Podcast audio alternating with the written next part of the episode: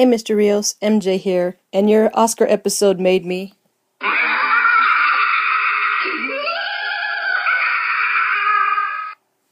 The Daily Rios for March. God, it's March already. March 1st, 2013. Feedback Friday.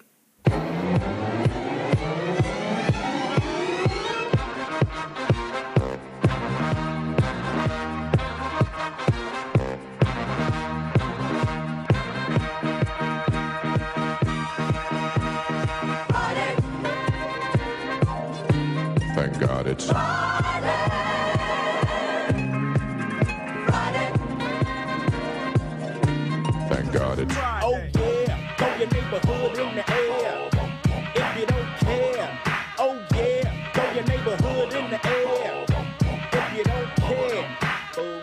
The story you are about to see is true. The names have been changed to protect the innocent.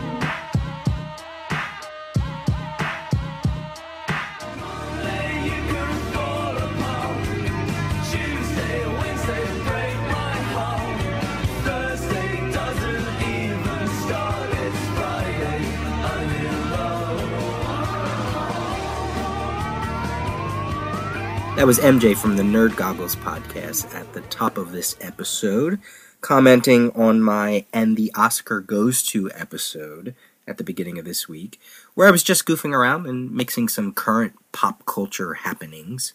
On the flip side, we have a comment from Moses from Brooklyn on the website who wrote, I've been a listener since the CGS days. I do know about your dislike for Anne Hathaway, or at least her Les Mis performance, by listening to this podcast. I would have thought you would let her Oscar win go, but this seems childish. I am by no means an expert in theater. Maybe that's why I still enjoyed the movie, including her performance, despite the harsh but fair criticism the movie got. I find myself disagreeing with most of your opinions lately, and this is the latest one, so I'll take this opportunity to stop listening. I wish you great success in your podcast career and life in general. Smiley face. Thanks, Moses. Uh, it always interests me to see what the breaking point is for a person, right? Where's the line that once crossed, there's no return? For Moses, it was me goofing on an actor who makes tons of bucks and gets to be a movie star and is on a whole other plane of how they live their life, right? Goofing on an actor, right? I guess that's his breaking point. Goofing on an actor. False idols, my friend. False idols. Um, but hey, Ben Lyons called it the best episode ever, so I win. Hey Peter, it's Bruce, and I was just listening to your feedback Friday, wherein you mentioned that you had never seen any Thin Man movies, and I wanted to jump up and down and say, "Oh, oh, you've got to watch!" But of course, that's the wrong reaction because you know, hey, people have,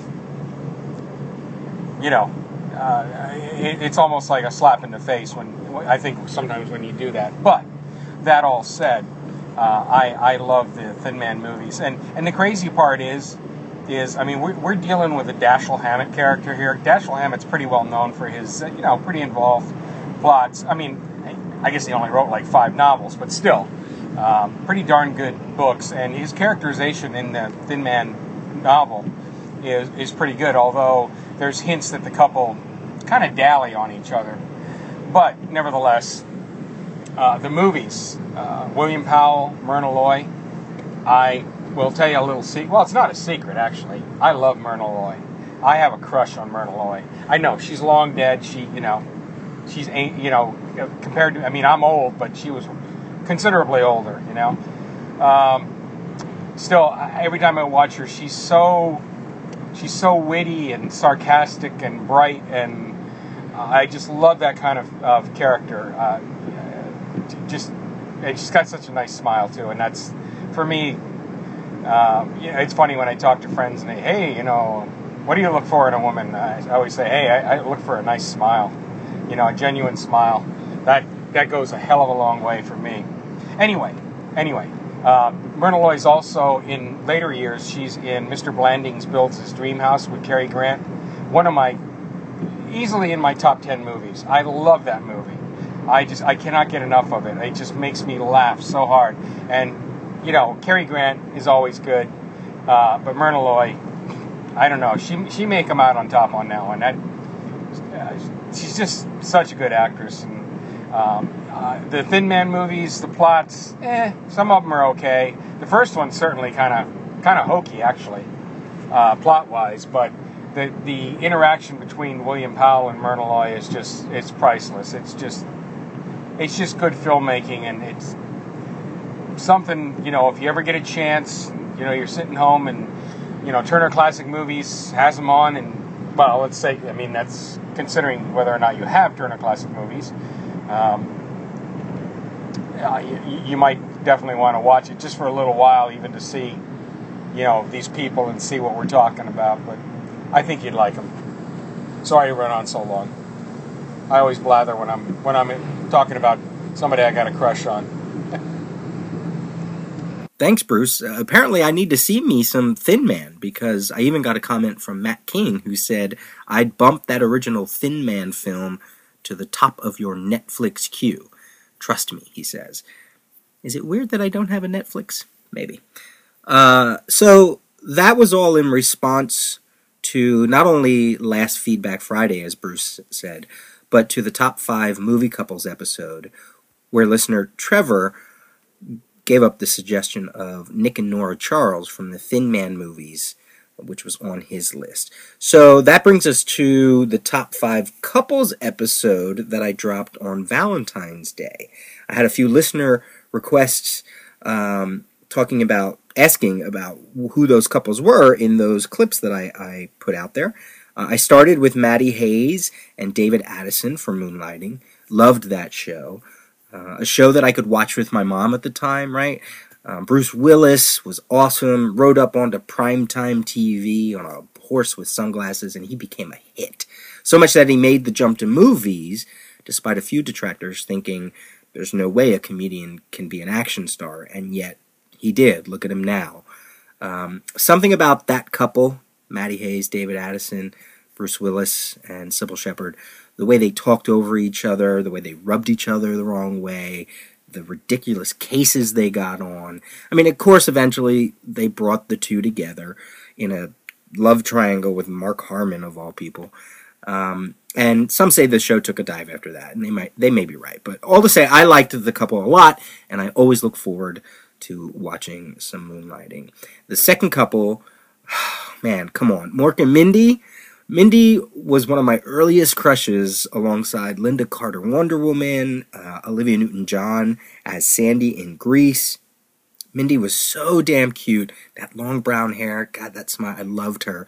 And Robin Williams, coked up Robin Williams as Mork, hilarious. Uh, I was even younger watching Mork and Mindy uh, watching Mork and Mindy than I was at the age that I was watching Moonlighting. So I was probably about, you know, I don't know, six, seven, eight when that show hit the airwaves and, and continued on for a number of years. Um, I even had a T-shirt. You remember in the 70s, 80s, those T-shirts that had the are they like decals, right? Those iron on, they look like iron on, ironed on decals uh, of images of characters from different things like Star Wars or whatever. So I had one of those. I had a bunch of those, but I had one of Mork and Mindy. It was a yellow shirt, and I had Mork and Mindy on the on the shirt. Um, there's a picture of me with my cousin and my uh, sister right below me, um, and I'm there wearing it and and you know smiling with my big goofy curly hair. I love it. I loved Mork and Mindy. Still love it to this day. Then came Sam and Diane from Cheers. Man, talk about a couple completely taking over the original premise of the show. Uh, it was ratings gold for that show for the first five years. The writing, the acting between those two, the opposites attract concept. Uh, just some amazingly brilliant episodes. I remember seeing the episode when Diane left for good and it was probably for the good of the show. You know, it needed to happen. Uh, I was just so sad. I really was sad for for Sam, for Cheers, for Diane. I mean, obviously the show lived on, and it got back to the premise of being about the bar and the patrons, and it kept on getting funnier and funnier. Uh, but I love their relationship. I love their ups and downs. I loved what the writers were able to do with it. Um, I love their arguments. So funny. I mean, literally tears to my eyes funny. Um, and then Ross and Rachel. What can I say? Jennifer Aniston, she was my girl, right? I, I still can't watch the lobster episode without choking up. Uh, ask my pretty girl. I'm a sap. You know, I, I love that stuff. And then finally on that episode was Alex P. Keaton and Ellen Reed from Family Ties, another show where the original premise is stolen away by a character. Michael J. Fox stole that show away from the um, from his uh, TV parents, and when it came time to get him a girlfriend, his first girl, major girlfriend Ellen, played by his soon-to-be real wife Tracy Pollan, it was just a great mix. You know, I liked Courteney Cox when she came on in the later later epi- seasons and later episodes. Uh, she came on as uh, Alex's last girlfriend before the show um, ended, but there was something about Ellen and the way those two uh, were opposites, but the way they matched as well. Uh, they were so different. It was just just some good good stuff, good TV back then.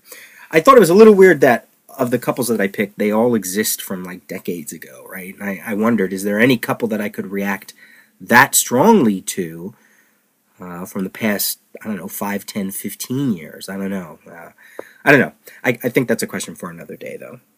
So those were the couples that I uh, gave a spotlight to in that episode. And Murray, Murray Fox, he wrote in and said, Now, these couples I knew, it took me a couple of minutes to figure out who Alex and Ellen were, but once I clued into family ties, I was right there with you. Loved those two together, and I was so bummed when they broke up, but it kind of made things better knowing that they were a real life couple. Interesting that so many of your couples came from sitcoms. I think people tend to think drama when they think romance, but there's something cool at work when you can get emotionally invested in a fluffy comedy. I would have chosen Remington Steele and Laura Holt instead of Maddie and David, but I totally get why those two would be on your list. And if I had to pick a coupling from Friends, it probably would have been Joey and Rachel or Monica and Chandler. Cheers is an interesting choice. I completely understand choosing Sam and Diane, but I found that the show got stronger once Diane left the series and, and allowed some of the other characters to come into their own. Sure, yeah, obviously.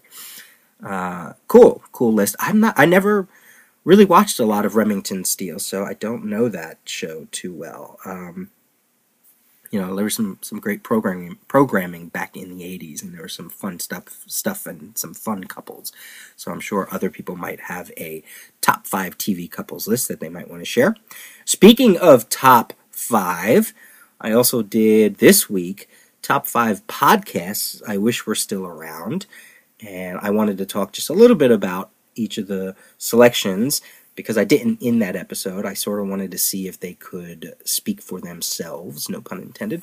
Um, so the first one I chose was Neil Gorman's Comicology. By the way, Comicology was a great podcast title. Uh, I even emailed him years ago to, when he had stopped podcasting to see if he was still using the name because I thought it was such a great name for a podcast. Now with the digital platform Comixology, um, I don't know. I don't know if there would be some not not necessarily confusion, but I don't know if I would want to get into those kind of waters uh, with a with a podcast named Com- Comicology. But still, it's a great title. It also was a magazine. I think TwoMorrows put out maybe four issues of a, a magazine called Comicology. Anyway, uh, he in those early days of comics podcasting, Neil was our Adam Curry, right? He was our daily source code for comics podcasting. He brought a bunch of us together. He created what was called the Bat Feed. Uh, before podcasts were on iTunes, he created a feed where we could all upload our episodes and listeners could get all of our shows in one giant feed, which was really cool. And he started the ball rolling for what would, would become the Comics Podcast Network. He had many thoughts on podcasting, on the tech at the time, and I even got a chance to meet him out at a Chicago convention, which was awesome. Uh, I liked his podcast because he talked about ideas, and he also talked about himself, sometimes sometimes very openly and honestly, and I liked that. Uh, then there was uh, the I Read Comics podcast by Lana Taylor, LT, one of the first, if not the first, female solo host on comics. Now there was Mur Lafferty, who was already talking geeky stuff since early December of 2004, but I believe LT was strictly comics. Uh, she led the way for shows like Birds of Geek with uh, Little Witch Amy and Denise, the Phantom Power Comics podcast with Jenny Moody, and so, so many more after her. You know, in terms of girls talking comics on podcasting and elsewhere, uh, many of the causes brought up today, the arguments, the praises, the things that they want from publishers or creators were already being discussed on Lena's show way back then. You know, way before DC Women Kicking Ass and way before Nerdy Bird or Laura Hudson. I mean, these, in many ways, they're treading old ground that I've already been listening to or discussing or hearing about. Um, and what Lena did, you know, she really had some great podcasting, some great craft. And I chose that clip where she's talking about Conan because I, re- I really remember it to this day. Eh, her knowledge of the material, which is always so important to a podcaster, and her firsthand experience with it. That's what I enjoy about podcasting from a solo host. You know, too many shows are content with Wikipedia like ramblings of info and and you know info dump regurgitation but she had a first-hand knowledge of a lot of this stuff and wanted to share it with her listeners which is why she podcasted. Um, it's that experience that kept bringing me back and what i really enjoy about uh, some solo podcasting. And then Indie Spinner Rack come on what haven't i said about charlito and mr phil? Smart funny knowledge about indies and mainstream comics, didn't talk down to their listeners in ways that I find other indie shows do, didn't crow about the guests they interviewed in the way that I think Inkstuds does. You know, they just did a show, they just put it out there, and I miss that show dearly. Um, and then Paul French, who we will hear from later on in this episode of the Poptopia podcast. 15 minutes, in and out, great format. Love the way he presented that material. Short bursts of information uh, on a lot of stuff that you know pertain to geek sensibilities in TV and movies and, and comics and elsewhere.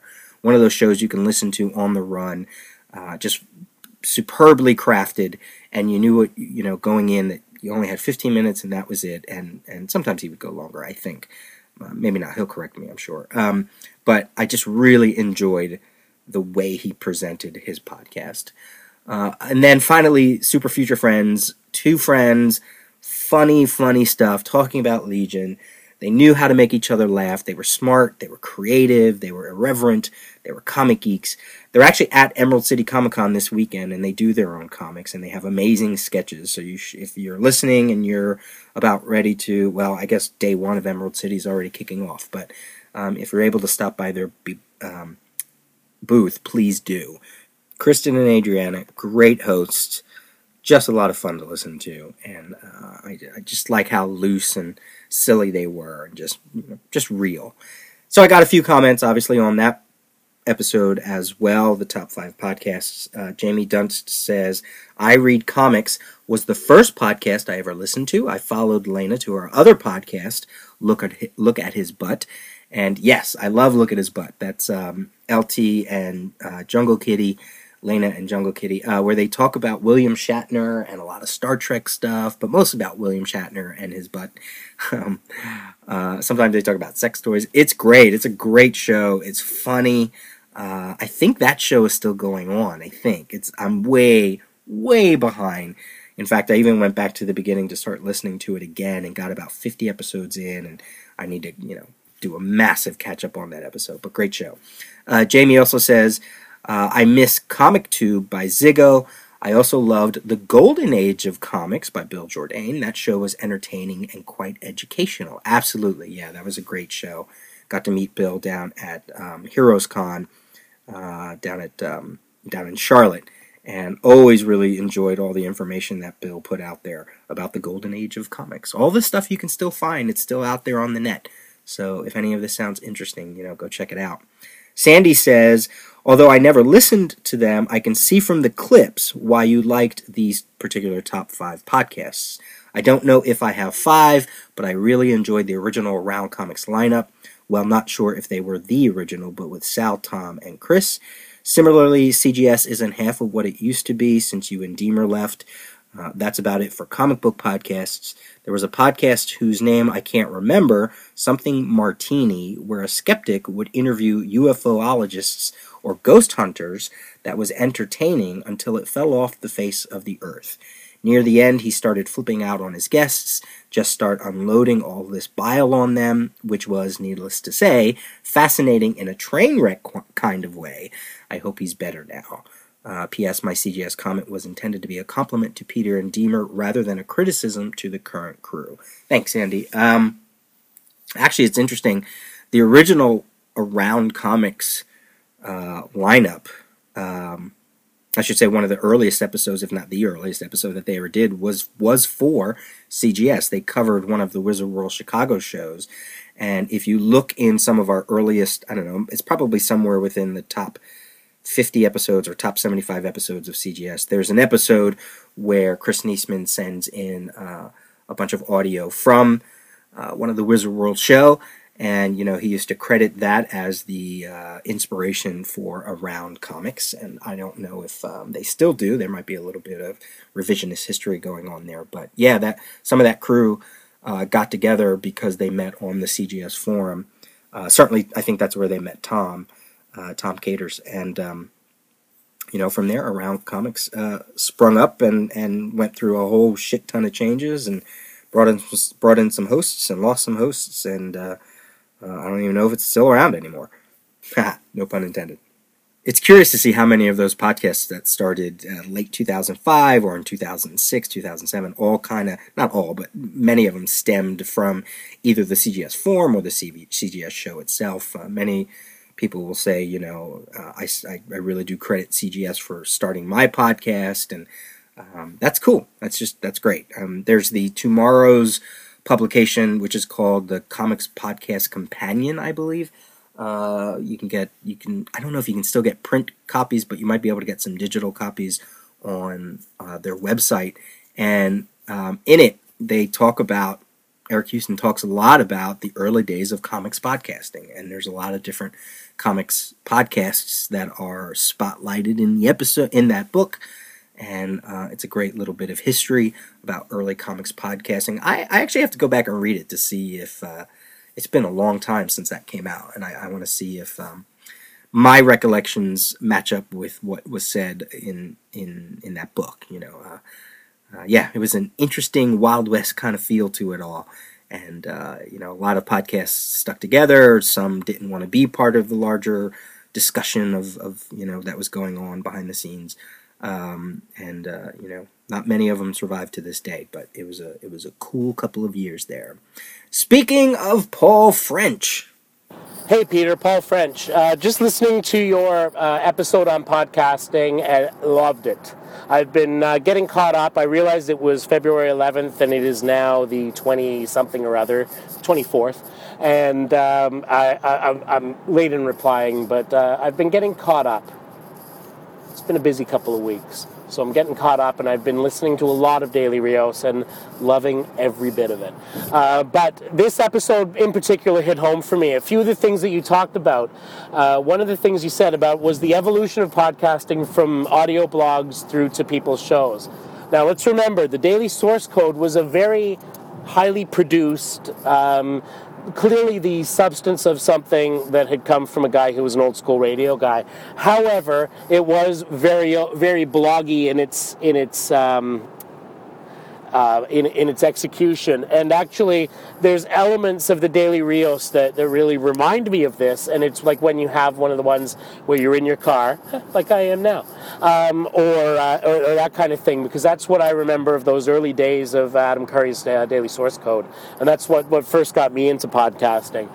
And uh, another one of the things that you that you talked about was that evolution to shows. So a lot of them did did evolve to shows. And I mean, if you look at the um, iTunes uh, podcast directory, for example, just just as a, an easy example of a podcast directory that's out there. Um, a lot of mainstream stuff in there. A lot of former radio guys moved to podcasting, for example. A lot of sort of mainstream entertainment guys who have gotten into podcasting. You know, your Adam Carollas, your uh, uh, Kevin Smiths, uh, Jay Mohr, etc., etc., etc. Kevin Pollak, another another good one. And and I'm not slamming those guys because I listen to all their shows and, and really quite enjoy them, but it's very different from what podcasting started out with. But like you say, there's no rules and it's all and you know their podcasts are all about what's uniquely them. So you know why not? And uh, and and it's really important that someone find their own voice and just be themselves doing their show. Uh, another thing that you mentioned, and, and thank you, by the way, for the kind words about Legion of Substitute Podcasters when you were talking about Skypecast um, and saying that we were one of the ones that do it well.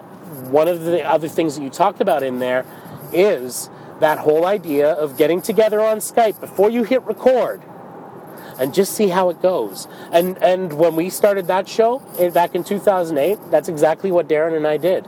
We actually had ourselves a couple of Skype dates. Eh, you gotta watch out having a Skype date with Rainbow Cloak, believe me.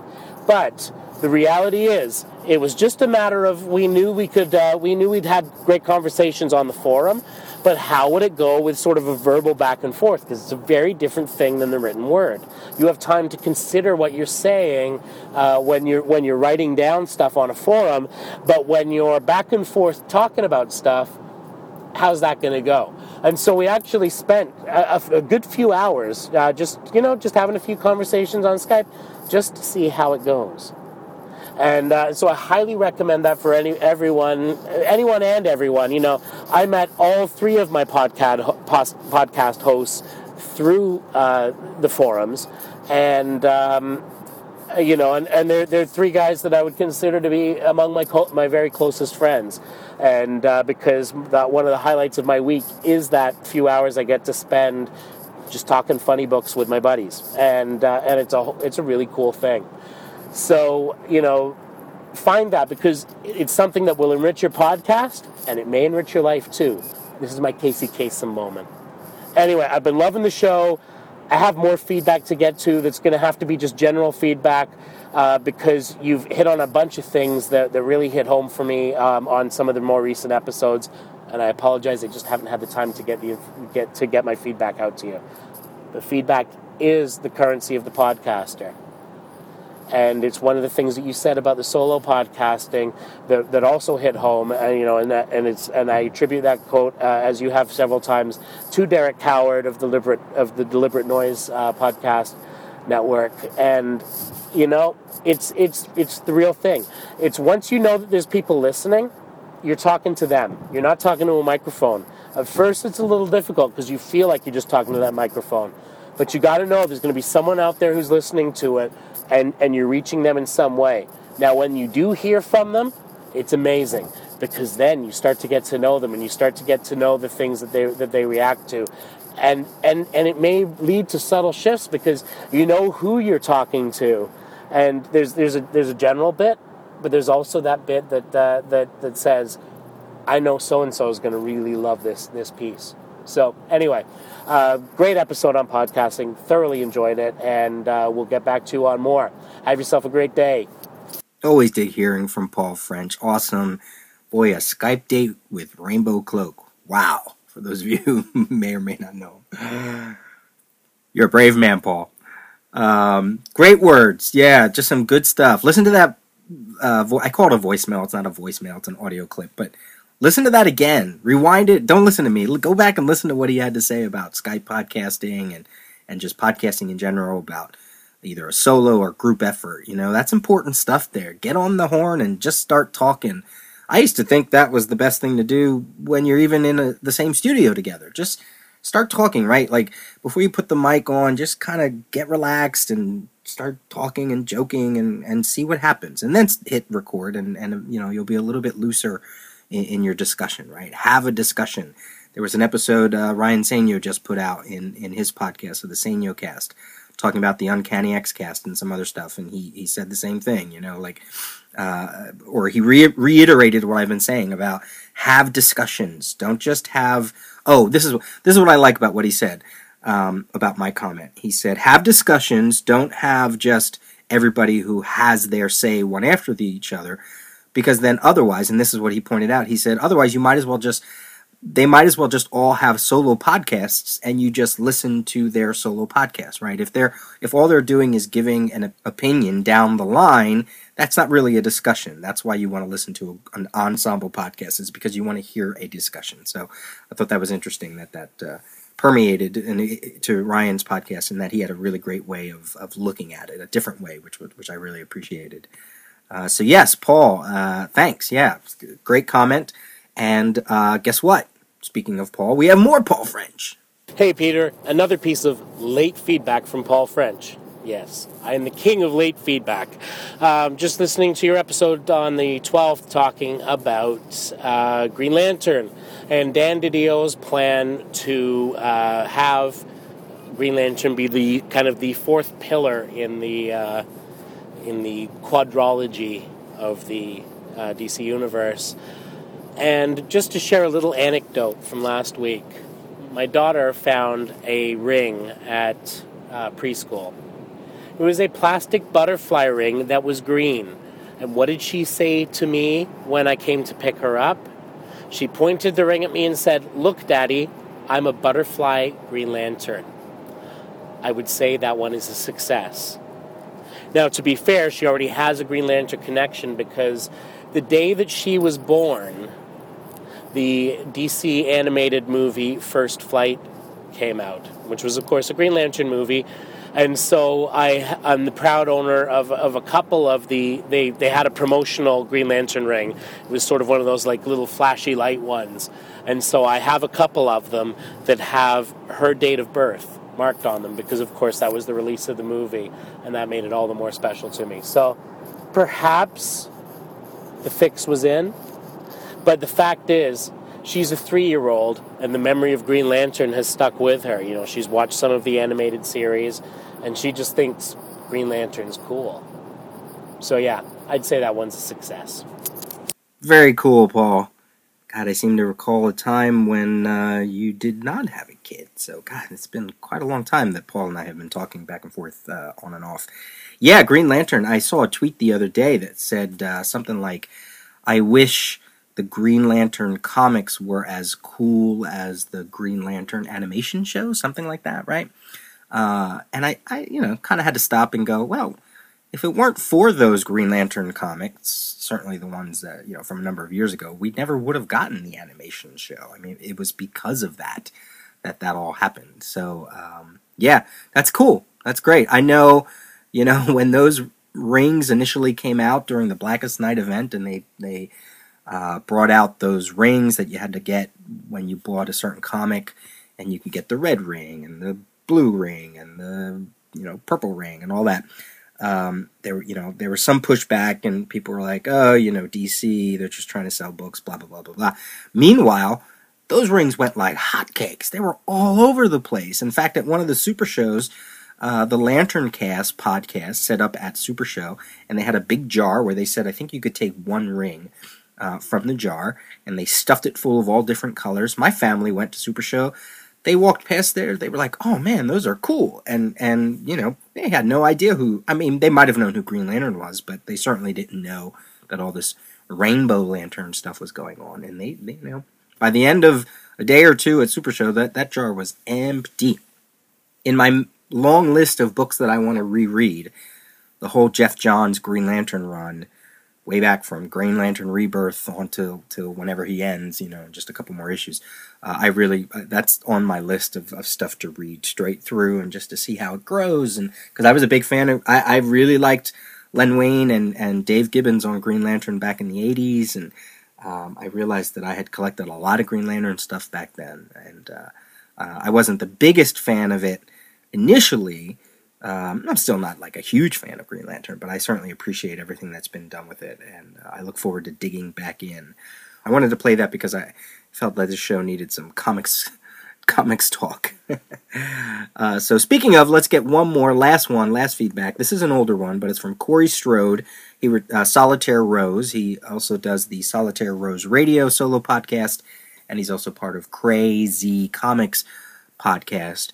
Um, he's returning once again to talk about even more benchmarks in comics, right? This is a topic that I've gotten away from, but he's keeping it going, and I appreciate that.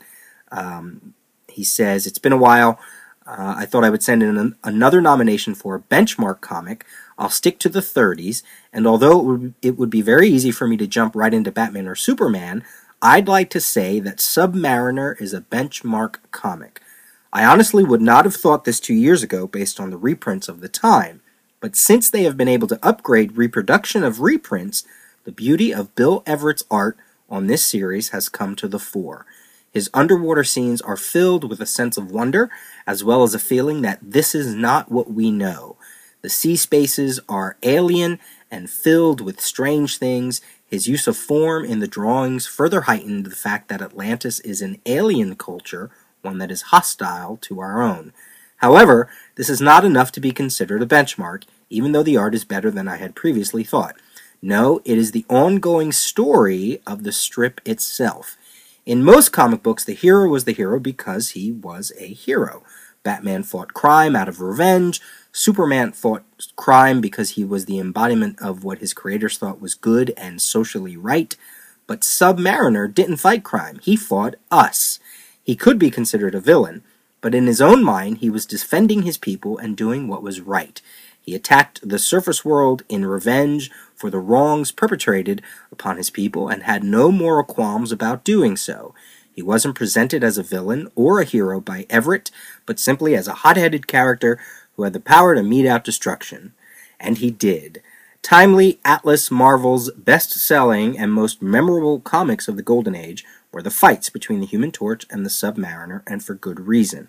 The serialized nature of the Submariner strip, also very new and memorable, lent itself to the building up building to the big stories, and when the two fought, it was massive, with one story showing the Submariner flooding New York, toppling the massive skyscrapers of the city, and killing hundreds of thousands of people.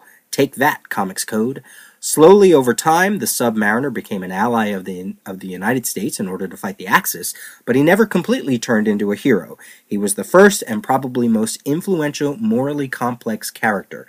I could argue that this showed publishers that they could do stories in which the protagonist was not a good guy and gave backdoor into the genre of crime comics that followed criminals as they fought against, fought against society, but that's a tenuous link and one that I am not completely willing to make. But I will say that it led the way for the non Simon and Kirby style of the timely Marvel heroes who may not be wholly good, have complex mo- motivations, and are considered outcasts and outsiders.